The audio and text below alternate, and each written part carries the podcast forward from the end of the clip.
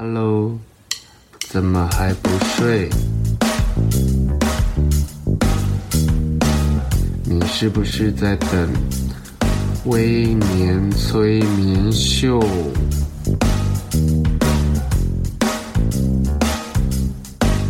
在还没有睡之前，赶快去帮我按个订阅。紧接着，我们就要开始今天的节目。Hello，大家好，欢迎收听今天的微年催眠秀。在最后下班的人先离职，里面有篇文章叫做“想往上爬，就尽量挑复杂的事情做”，分享着我当时上瑜伽课的一段插曲。一周一次的瑜伽课，我觉得疗效绝对是心理大于生理。在我们这个年纪，看起来不胖就不错了，不奢求能瘦到哪里去。但不光是想讨个心安，更深一层是想练习专注。倾注全力让动作到位，当下我真的会忘记自己要烦恼。专注是我这几年不断练习，但始终做不到位的一件事。今天的来宾，相信资深的读者对他不陌生，因为他两度出现在我的作品里，以莎拉老师 S 各式各样的形式一直被出现的我的多年好友，同时也是瑜伽老师 Sarah。Hello Sarah，你可以跟我们的听众介绍一下你自己吗？Hello，大家好，微年催眠秀的朋友，大家好，我是 Sarah。Sarah 老师的经历很特别，她早年在学校的时候是以少女团体的姿态行走江湖。那但至于是什么少女团体，我们就不讲，因为反正也没红起来。对，不红。然后后来她就是在。做 bartender 对不对？嗯，后面再做 bartender。然后为什么会突然的喜欢上瑜伽？你这个转变对我来讲有点招架不住。你这样子跳了十年的过程来讲，然后突然要我把它斗在一块，我会讲不完呢。好，那你简单介绍一下，为什么你会学瑜伽、接触瑜伽这件事？它有什么吸引力吗？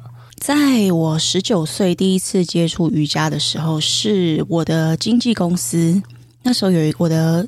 呃，这个应该是带领我的人吧，叫林怡芬，他是写《求婚事务所》的那个作者。哦，啊，剧本剧就是剧作。编剧。编剧对，然后他就觉得我内在有很多的东西可以呃需要被释放，嗯，所以他就就是介绍我去一个地方，然后上瑜伽课，然后一上就是一直到现在。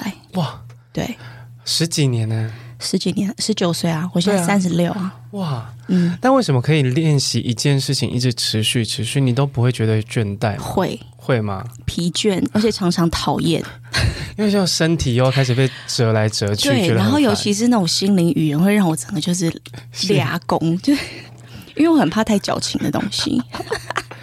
我们这边会就攻击到各大身心灵老师，OK 的，因为我自己也本人也蛮抗拒。身心灵这方面的一些刻意引导的术语，对然后所以我会觉得很害怕，很像要进入一个宗教，或是进行某一种邪教仪式。所以我我当时对身心灵、对瑜伽这件事情的看法，不会像现在觉得它是一个舒压疗愈的运动，嗯，而是我觉得是。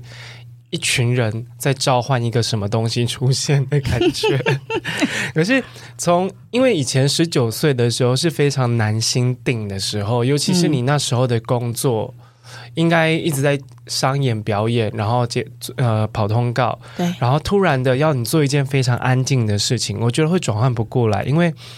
十九岁的我们，应该是一收工，一有一有空闲就哎，待会要去喝一杯嘛？不止喝一杯吧，嗯、就是喝用酒精修复自己，用大量的酒精修复自己。可是为什么你会接受这样的安排？而且你那时候比现在叛逆大概二十八倍吧？因为我自己是一个求知欲非常丰富的人，然后那时候我进入的那个教室里面都是一些退休的现代舞者，嗯，然后有一些编剧家、导演。所以蛮多，这样讲会不会很肤浅？不会，蛮多呃，很深呃呃，灵魂很有深度的。我觉得是学士学士部分对我来讲非常丰富的人，在那个、嗯、那个地方、嗯，那我就觉得我自己在这个空间里好像也可以成为某一个角色。我觉得那时候那种十九岁懵懵懂懂的状态，是那样子的心情留在那个空间做练习。对，你会不会觉得靠近他们有一种？很安心的感觉，因为他们是不跟你本来是完全不同频率。对，对，但相对的，我觉得这些人，包括是他们可能在做的事情，还有他们他们所擅长的东西，还有他们散发出来的磁场是非常稳定的。而且他们很知道他们当下在做什么，嗯，然后很清楚的知道他们很在当下，那个东西是很吸引人的。嗯、对，因为以前那个。演艺工作的节奏，你会很长只有肉体在配合，嗯、但、欸、真的，我身心灵大分离啊，脑子跟灵魂还在家睡觉，分离 离超远。对啊，因为以前以前可能他的那个 Sarah 的工作就是呃艺人，然后那时候可能要一起唱跳啊干嘛，到后期我们都会笑说，你看他眼神已经没有灵魂的在没有灵魂，没有在灵魂的在跟着跳排舞啊。我跟你讲，你问我昨天在干嘛，我真的一点都想不起来。因为很紧，太紧凑了吗？太紧凑哦，而且你被安排，因为那不是从你内心真正出发正在在做的事情，所以你就很容易 会身心灵哇分分离。然后就肢体跟着走，但灵魂就不想要。对，后来也是这样才会决定放下这份工作，对不对？我还蛮毅然决然的，我是那种直觉性蛮强的人。我当我觉得我做这件事情。我付出了十分，但我有可能收到的回报只有一分，可能是因为，呃，那时候的主流市场，我可能长得不是那个主流要的样子，嗯、我就知道我做了十分，但都抵不过可能我的长相的，你知道被那个长相给，因为你如果长相如果以 Fall in Love 来讲的话，应该是黄小柔那一块的，我觉得你乱讲，我是杨丞琳。杨丞琳是你学姐吧？杨丞琳是我学姐。对啊，因为他们那时候的少女少女团，小柔我要走喽。他那时候的主流就是嗲嗲的女生，我觉得都是要那种小脸，嗯、然后比较白，然后要大挺鼻，嗯、然后眼睛要那种大圆眼，水汪汪，就是试镜广告一定会上。是零七零八的时候吗？你说零七零八是是 你你还在团体的时候吗？对啊，我在团体啊。大大概那时候对不对？对，那时候就是台台台湾的偶像剧的末期。对，主流啊，还是在主流市场啊。嗯，所以那时候你开始慢慢发现，哎，瑜伽这件事情是不是打开了你一个另外一个世界？绝对是。可是成当老师跟当学生这件事情差超多的，为什么？为什么会想要去有考教师资格啊？我跟你说，我我我自己把自己定位为生存型老老师，嗯、对，就是就是你需要生存，生存这一条件绝对是你可以一直坚持走下去一个非常重要的关键。你如果选择很多，你你这边也可以，那边也可以，那里也可以，你绝对没有办法很专注的在一条路上很执着的走下去。有时候那个执着是不得不而成为。你生命流动的那个状态，嗯嗯，对，我印象很深，因为我写瑜伽课那一件事情，其实还有一个非常比较长的叙述被编辑删掉了。因为那一天我其实那时候的工作压力非常的大，然后每一次几乎瑜伽课都迟到，然后 Sarah 就会很很耐心的，就是会在下课告诉我说。如果说你工作太赶，就干脆就放弃这件事了，就是专心去上班，然后不要因为你在上班，然后接着等一下还要来上瑜伽课，你中间这样赶，然后你你你其实缴了钱，然后你只上到一半的课，这样其实也不太划算。可是我那时候就是觉得说，嗯，这是至少是我一周一次的。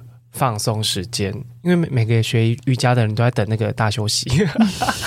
可是那一次，因为那那那一阵子的工作，包括跟跟同事啦，然后跟我的老板沟通都非常不良。然后每一次我以为来的瑜伽课，来瑜伽课都是放松，可是到后来每次来瑜伽课，我还是会带着上班的那个情绪出现，然后整个人非常的毛躁。然后只要做到那个高强度的动作，我就会很。压开，然后有一天我就突然脱口而出说：“ 到底还要做几次？” 然后就被他听到，而且我那时候还瞪了瞪了一下，遮了一下，然后瞪了他一眼。然后结果他下课之后就走过来说：“哎，你刚刚是发自内心不耐烦，是想要瞪死我的那种瞪。”然后我就无意间发现，哎，我是不是影响了这间教室里面在练习的那个气氛？因为大家都很安静的在做练习，然后突然有一个人迟到，然后切进来，然后做做动作又很容易不耐烦。然后可是我觉得 Sarah 老师就很很稳定的，他试着想要，他不是纠正我，他是试着想要解除我上班这边的烦恼，或是瑜伽会替我带来的呃某一另外一种层面的压力。然后他就告诉我说。呃，其实你身体柔软度很好，所以你很多动作就可以做一次就做到。可是你有发现，你很多动作没有办法再做第二次、第三次、第四次的时候，你就会开始快要倒下来，是因为你的核心不够，然后肌耐力不够，你的身体没有办法稳定，所以我才会让你不断的练习。然后他很常在讲一句话，就是让自己跟身体对话，就是让自己去看到某一个。身体的部位，然后我觉得这件事情非常的抽象，因为到底你要内观自己的身体，我知道内观也是后来我接触宗教、接触佛学之后，我才知道，哎，什么叫东西叫内观。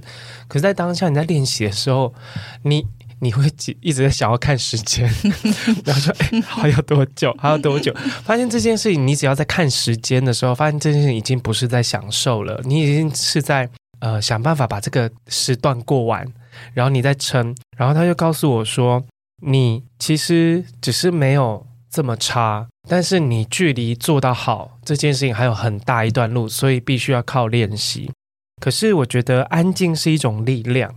当我们在做一件事情全心投入的时候，我觉得那个排他性不是不是排挤，是你排除外力的那个状态，会让你很快速的做好一件事情。”可是我们活在一个讯息非常杂乱的时代，我们很难专注在当下那一件事情。我不晓得 Sarah 老师，你是因为年纪改变心境，还是因为你接触瑜伽之后，你才知道怎么让自己稳定下来？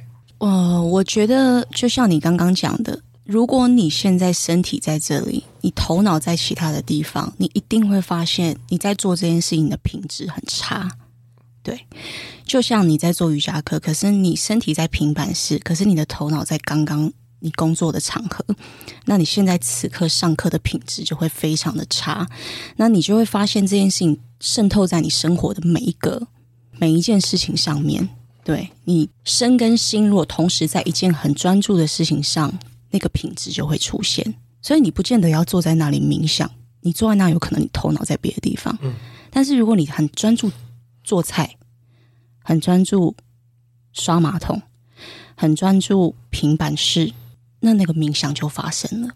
嗯，我觉得那个就是一个品质跑出来，然后你知道了，所以你用了这个方法，在你生活的每一件事情上面。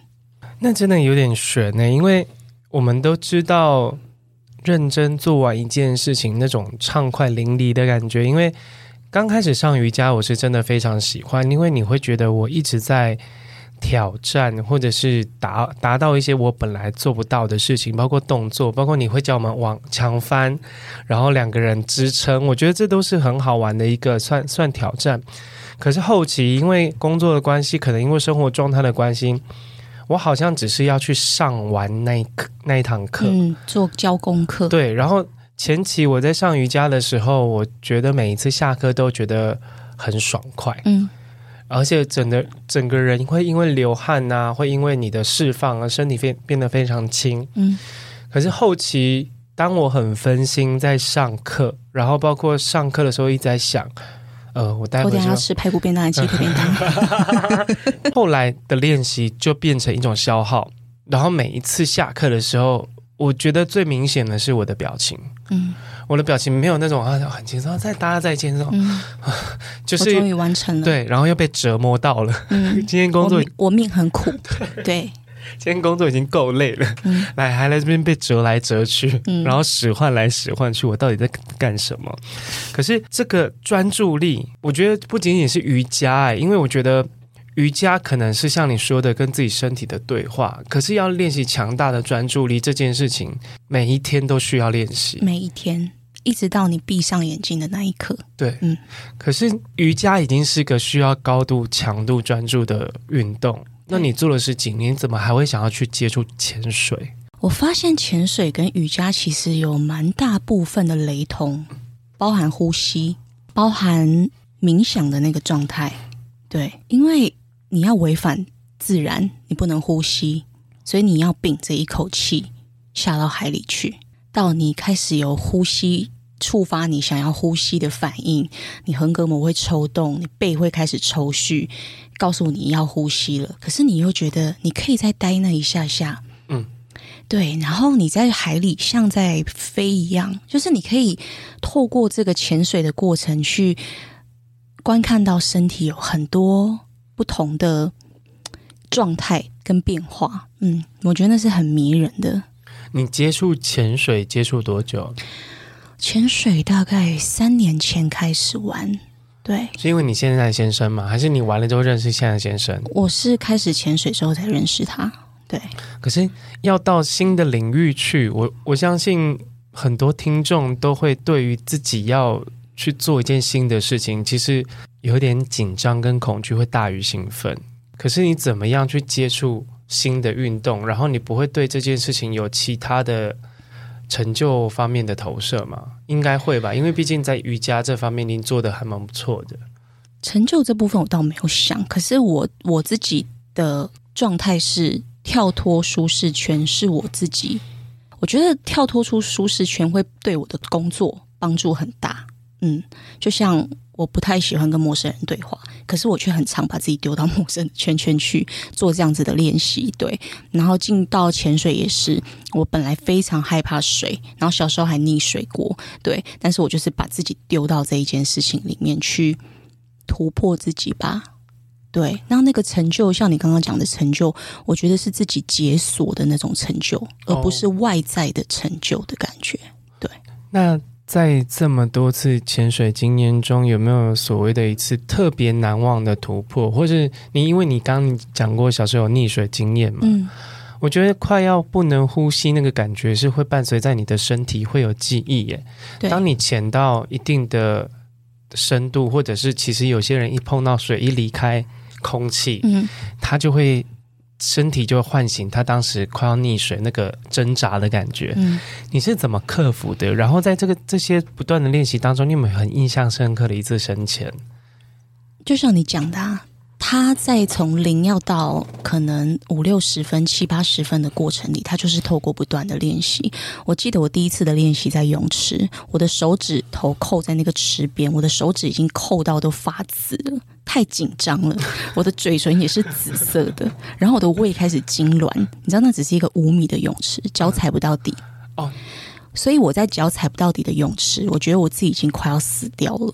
但到最后，我可以下到二三十米的海里。那你很，你是非常怕水的人，因为五米还好哎。对，就是大概对啊，就是五米深的泳池。因为我是一个蛮爱水的人，嗯、所以我一一掉进水里下水的时候，我反而是非常自在的。嗯、但是我一直没有办法去体会别人对水的恐惧，直到我们以前上游泳课，嗯、我们同学光是把头。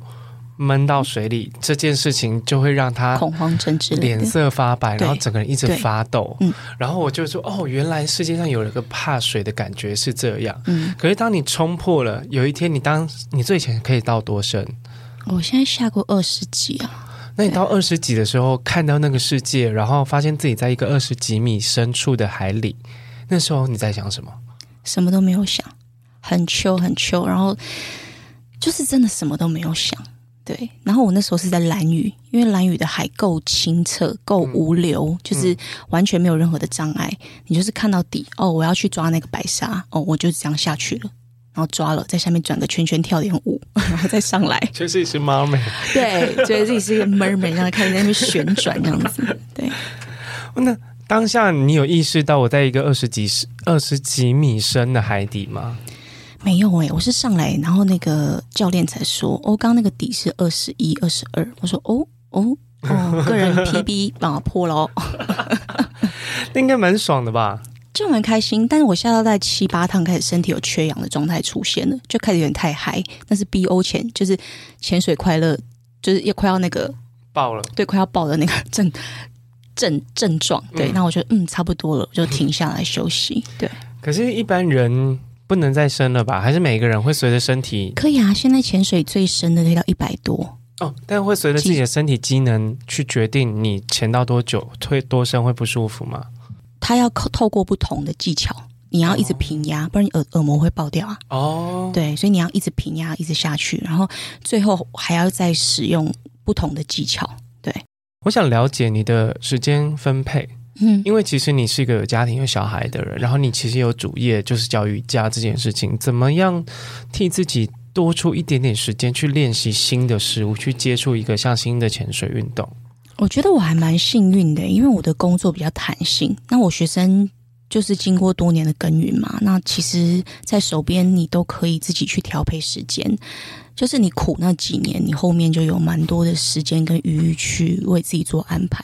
而且每个人一天就是二十四个小时，没有人是就是这个时间是公平的。你一定可以为自己挪出个一个小时、两个小时，每天也许站上垫子做练习，也许看点书，也许就是为自己做任何一件事情，肯定是有时间的啊。好，休息一下，下一段节目我们要聊哇，我们很想听的印度之旅。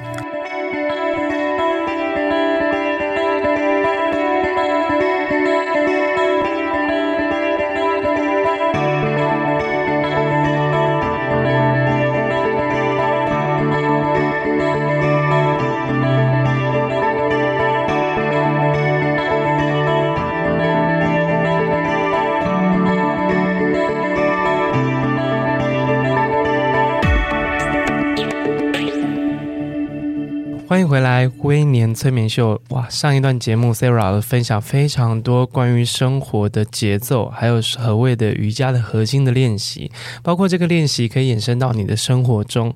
这段节目我最想要了解，其实我刚刚有提到，做瑜伽的人每天每一堂课等的就是大休息，但其实我觉得大休息的概念可以融入在你的生活里。大小休息都要，我觉得周休二日这件事情叫做小休息。可是我觉得每个人人生中需要一次的大休，至少要有一次的大休息。而 Sara 老师的大休息，就是我自己看来，我觉得蛮关键的，就是你去印度那一趟回来之后，整个人的状态好像成佛了。我觉得很特别，因为他那时候要带女儿去印度，然后我们就可以吗？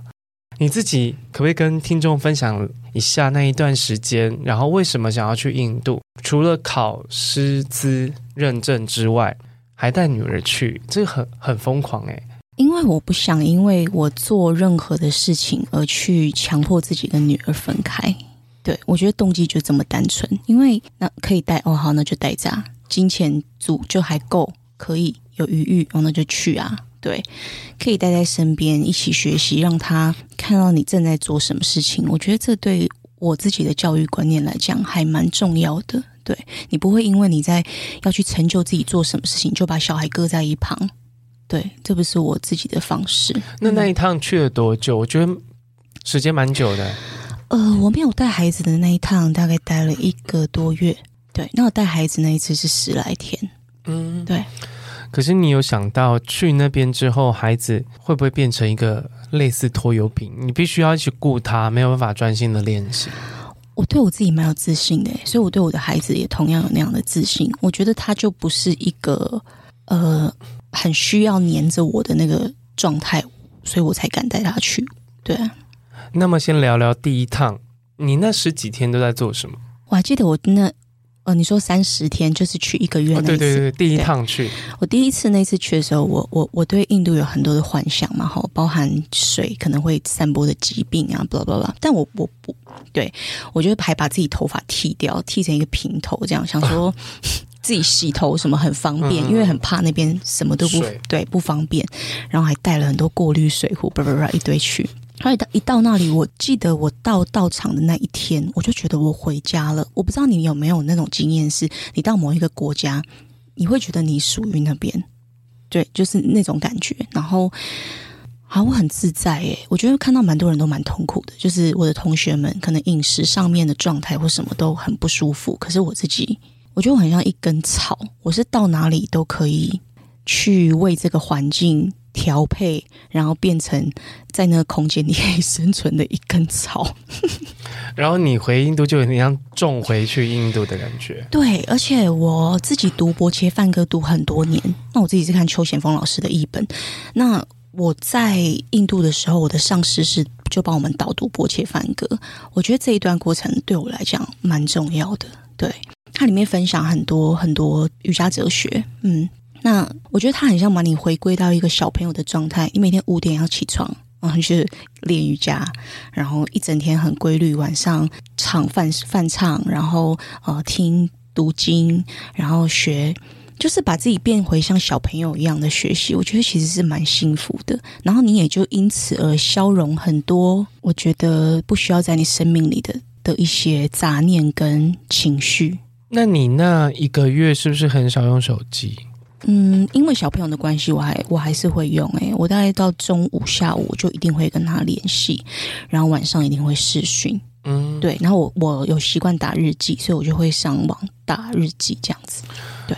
那其实每一天每一天的练习，那些同学我印象有一点印象，有一些是外国人，就是呃金发金发的外国人，就是从欧洲西方那边来的外国人。嗯、可是你面对在那一个月三十几天的文化冲击，嗯，你有没有在别人身上或者是在那个环境里看到什么你以前没有看过的生活方式？所有都是我以前没有的生活方式啊，对啊。嗯，文化冲击，我自己觉得啦，在我的旅行里面，印度算是文化冲击最大的。对，你可以看到很多不同的对生活方式吧。可是，印度是一个高度依赖，应该说高度以宗教为本体的生活方式。其实，这对你来说会不会有一点难融入？不会欸，我觉得他们已经自然而然到，他们只要一坐下来就，就好，我们来唱一下。然后就哦，那那那就开始了，真的是无时无刻，就是上司只要说哦，那我们坐下来，然后他自己想打瞌睡，他就说好，那我们现在来唱一下哦，那么就是大家可以唱，然后他会自己小眯一下，对，所以我们无时无刻这个东西变成他生活里的一个信念吧，嗯所以在你自己看来，你不会觉得说嗯，好像有一点跟你内在的东西是有一点出入的，不会，哦、对。它不是仪式型的，它反而是融入生活，融入生活，完完全全跟他的生活是，就是他们生生命存在的意义。嗯嗯，那你是在印度的哪一个地方？我在阿米达巴，算西印吧。哦，西印，对，还算，我觉得还算蛮繁荣的。嗯，对，因为我有一个朋友，他现在在清奈。嗯，清奈，清奈好像是南部。嗯。就是他们印度有几个、哦、南部的东西超好吃的，对，我不晓得，我很想去，嗯嗯、但是我听说就是他们印度你在那些什么 You YouTube 上面看到那些什么印度人低端的人口，其实那只是比较乡下或是一部分，可能在城市里面会有一个一小部分是那个区域，对。可是现在的印度其实生活节奏就是我比我们想象中先进非常多，是啊，是。那我记得你们那时候会有会在某一个地方，比如说你们的什么类似像中心吗？中心就是道像道道场道场道场对。嗯、可是他会放你放你们出去随便乱走吗？还是你们有一定的活动范围？呃，我们那一个月几乎是待在里面，然后有也是去。嗯呃，可能别的上司生日或干嘛，我们会出去看到其他不同的上司在办的那个很大型的仪式，然后你就会发现，哦，他们的那个财富也都是 由宗教在控管，对，嗯、基本上都是这样。然后会出去玩的话，我们是后半段吧，我们就跑到恒河去，恒河的上游，对，然后还有那个 Varanasi，就是在中中间，就是大家知道的。有人在那边火化，对，然后也在那边洗澡，对对对，就是那个那个。应该觉得超酷了吧？因为我身边去过印度的人都疯狂的着迷耶。对，我觉得会着迷耶，因为他太他的文化冲击实在太大了。对，例如是什么？你有没有一些刚讲的这还不够冲击吗？火化，然后小下面小朋友在那边洗头洗澡，这还不冲击吗？这个我们在旅游节目上蛮常看到的。对，就是你看到的这样，嗯、真的就是你看到的。那有没有一些什么生活习惯你觉得很特别的？哦，会啊！我们在那逛那个古城的时候，然后就看到那个很多人在卖那一把的树枝，就是他们会用那一把的那种树枝，有点像藤类的树，然后就是会在那边咀嚼，其实他们是在剔牙跟刷牙。哦，真的？可是那你有参与那个咀嚼吗？我有很想买，但我我牙口，我很怕我牙齿因此碎裂。对。因为我们毕竟是 对，我们假牙可能会脱落，然后在国外还没办法粘回去，会很 久，很久，很丑，对，丑。说：“哎，那个缺牙的台湾女生。”那呃，如果要你再次的自己去印度，你会选择 long stay 吗？还是？是我上司在，就是这一次 COVID nineteen 就就因为这个就过世了，哦、对，所以再次回去的，再要重新连接的话，就是真的等疫情过后再看看，对啊，怎么样吧？嗯。但你有一次去带女儿去，对啊，她几岁的时候啊？大概七岁吧，哦，七岁的时候，一个你那时候也才三十出头吧？就在三年前，三三吧。对啊，嗯，带着一个七岁的女儿去印度，嗯，不会很不方便吗？其实不会啊，没有什么好不方便的。他是那种很怡然自得的小朋友，哎，我印象很深哦。他在那边交了很多朋友，对不对？而且我跟你讲，那个印度的小男生都把他当成公主般，把他捧，仙仙女来了，仙女仙女。而且那种单眼皮华人，华人单眼皮小孩爱死，爱死。因为我我朋友去印度的旅行经验是，他们会对外国人非常的好奇，对，但是他们会对西方人那种金发碧眼的会有点畏惧，嗯，他们会会觉得可能跟他们差太远了。可是他们会如果遇到那种白白皮肤，比较比跟他们相对比是比较。白一点，哎，我女儿偏黑哦。对，然后但是 五官不是印度的五官，他们会觉得很好奇，就比较花木兰感。对，他们会觉得哇，电视上看到的都是真的，或是在什么书上看到那个木兰那个木兰，对，东亚的女子，然后他会觉得哎很好奇，因为他们我一些朋友去有两个两个人不同的旅行经验，去的结果都是他们很容易被要求拍照。对啊。我之后，我你你知道我去那个就是观光圣地，然后大家都一直过来要跟我拍照，我就跟他们说，每个人都要 ten ruby，就这个人在那边敛财哦。可是他们是不是一个比较乐观的民族啊？是诶，而且我觉得我是自己都自己走了，我没有一定要跟同伴什么的。对，那你也大概知道遇到的状况，可能因为你不会穿的很暴露在夜晚出去嘛，所以你其实，在白天，嗯、我其实觉得没有大家想象的这么的可怕。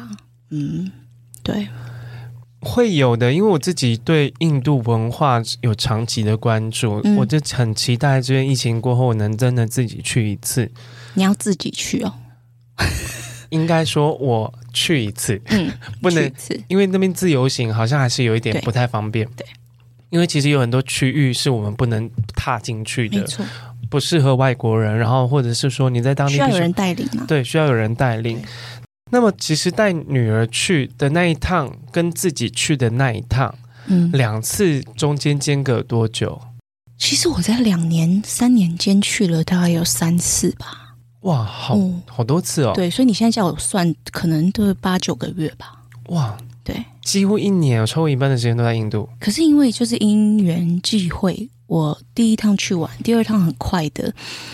就是去踩线，帮旅行团踩线，还有很多的瑜伽老师去踩线，有点像是办工作性质吧。哦，探路，对，探路，探路，去看很多的瑜伽教室，然后去看一下那边的老师上课 O 不 OK？之后又想要带团，对，哦，所以但疫情就来了，哦，对，然后后来第三趟是我上司生日，带小朋友去十天那一趟，对啊，所以就是这这这两三年大概就去了三趟。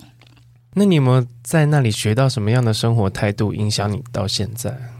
嗯，我觉得生活的态度是你生命的洗礼。你觉得不会是去某一趟的旅程，或是经过某一件事情，好像就突然一百八十度转变呢？对啊，我觉得它是你一直一直累积，变成你现在的做人的修为，应该是这么说吧？那我就应该从你的身上，我学我看到的地方是，你对很多事情的得到会。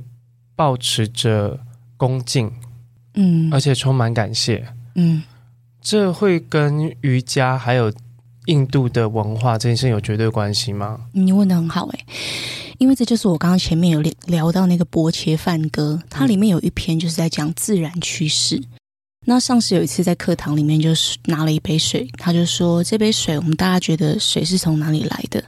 哦，有的人就回答说是厨房的妈妈帮我们倒倒的，然后当然有人说水公司，然后什么什么叭叭叭讲了一堆之后，上司就说这杯水是天给你的。哇！嗯，你所有的行为的背后就是自然趋势。你如果看得到天跟地，你这个人的生命本质基本上没有什么太大的会走中啊。对，你就是一个，你存在这个宇宙里面，你就是一个物种，你是一个很渺小的，对啊，你不是只有你自己人类这个观念，我存在这个生命里面。嗯，因为其实这跟佛学会有一点渊源，因为佛学在追求一个就是无我，你要把自己本位主义抽掉，嗯，你才有办法去接纳你只是这个世界上其中的一小部分，而你能得到的，你能活着，你的呼吸其实都是世界万物提供给你的，嗯，自己是没有办法独立，对，在这个世界上，所以你不要把自己看得这么重要，嗯，对，我后来我发现其实。不仅是生活的大休息，身体其实也需要大休息。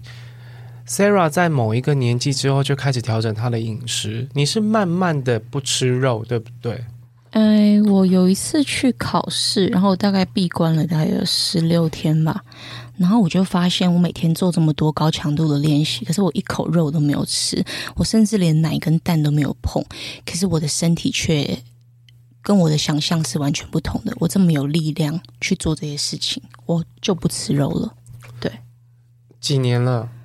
我从三十岁到现在六年了吧？六年。嗯，但因为小朋友，我还是会稍微吃一点贝类啊那种。有有有，对对对。之前跟你们去吃饭，我发现你们两个的饮食习惯是还是会给小朋友吃适当的蛋白质。对啊。那其实身体需要休息。你除了上瑜伽，然后。平时的休闲之外，我觉得你喂养你身体的东西都是有经过挑选的。嗯，你可以跟听众分享一下你的饮食习惯吗？我通常都十二点过后才会开始进食，我会长时间的让自己的肠胃处在休息的状态。中午十二点，对，我、就是哦、你不吃早餐？我不吃，我的白天是断食。那喝水可以吗？可以，可以。那我也会喝黑咖啡。OK。那我就会大概十二点进食，到六点七点就会结束我一整天的进食。对，所以你一天吃东西的时间只有六七个小时。嗯，有时候如果饭局，我就会抓到八点，就像现在大家做的一六八一样。哦，对，十六个小时让肠胃完全的休息。那你做了多久啊？这样子从三十岁到现在？当然没有啊，你是慢慢的，对不对？我会一直改变我身体状态的的的饮食方式。哎，对。因为你做任何饮食调配，切记不要一下子就跳到那个地方。没错，你要让身体慢慢去习惯。像我现在，因为早上我已经很久没有吃早餐店了，然后偶尔我会给自己放假，礼拜六或者某某一个月一两天，我会点一堆早餐店的东西。可是我不会让自己十人份麦当劳。而且还是就是全部都早餐，早餐吃到晚餐，然后每一次我都会觉得这样子的饮食调整，我好像就更靠近干净这件事情一点点。因为我有多次或者在有一些人听过我的新书分享会，大家都知道说我为什么会戒除掉早餐店，是因为我发现我每次吃完早餐之后，我其实没有变得比较有活力。嗯。我很，很想睡觉，很想睡，然后很沉，脑袋非常混沌。然后我我必须要解除这个感觉，会已经是接近中午了。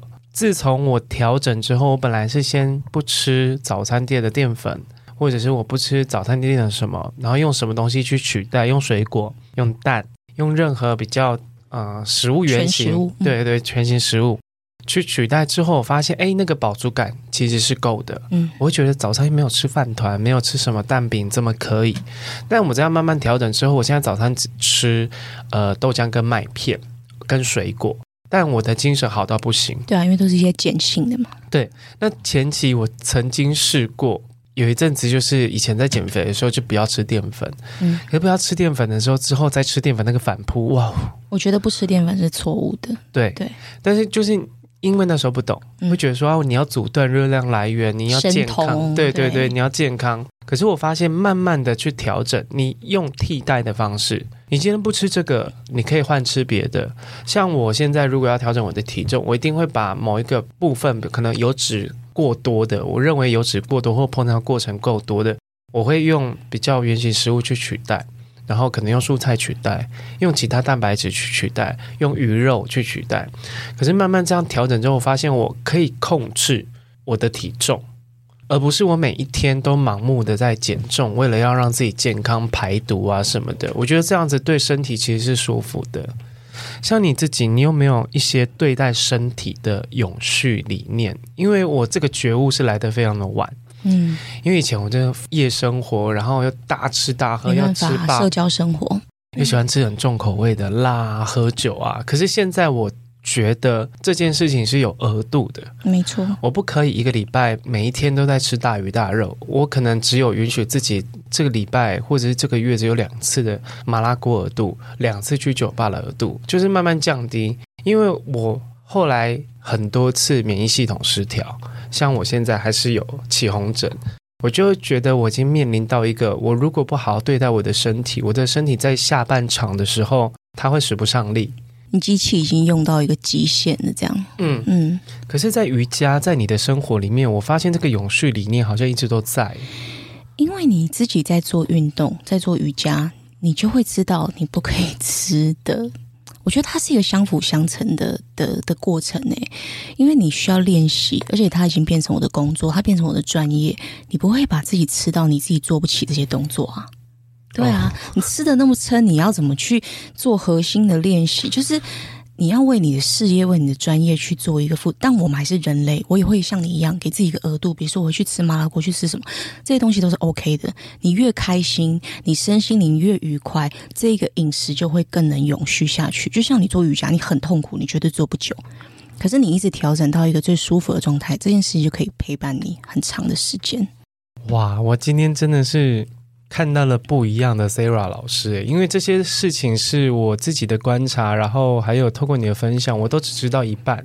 没想到这其中有这么多，你其实很细心的安排，也很细腻的观察，包括你对身体、对自己的生活。那节目的最后，如果听众他想要报瑜伽课，跟着你一起学，你会开放吗？还是你现在还是只是比较朋友介绍、私密式的？对，我就是私密式。就是私厨的概念，我只接熟客，因为我的任何就是平台都没有公开，啊、但是我的 IG 是 Sarah Sutra，所以如果你真的透过威廉这边有想要上瑜伽课，你可以找这个账号，然后私讯我。嗯，因为 Sara 老师其实蛮大牌的，他只接熟客。如果是一个突然冒贸然出现的，也没有，也不是这样说，还是想要盈利啦。所有事情都是盈利啊。因为他现在因为疫情的关系，你有线上课程，对不对？嗯，八九成都是线上的。那线上课程，学生会乖乖照做到那个定位吗？我觉得我的学生跟我练习都是蛮长年的时间，我觉得大家都很清楚。他是在干嘛？对，然后他这个时刻是要做什么？对啊，好，拥有强大的核心，我觉得才有办法施力但不费力。我觉得我眼里的 Sarah 老师是一个拥有很敏锐感官的人，他对很多事情会有强烈的感觉。可是，在他经过反复练习后，他可以收放自如。他的核心，他生活的重心，包括他的心，其实都来自于他对于眼前。对于现在所生活所接触的一切，都是他所爱的。你认清了这件事情，不管你是在工作、在生活，甚至在你新的环境里面，你拥有强大的核心，你才能收放自如。节目的最后，我将以作家柯采岑的《四十余家》里面一段抽言做结尾。今天节目播出的时候，应该是夏至。夏至是一年阳气最盛的日子，要练习新的平静，清理家里。也要清理自己的心。谢谢你。如果你喜欢我们的节目，欢迎到 Apple 的 Podcast 帮我们按五颗星，也欢迎追踪我们的 IG 叫微年催眠秀。好，那我们就谢谢 Sarah 老师，谢谢，拜拜，拜拜。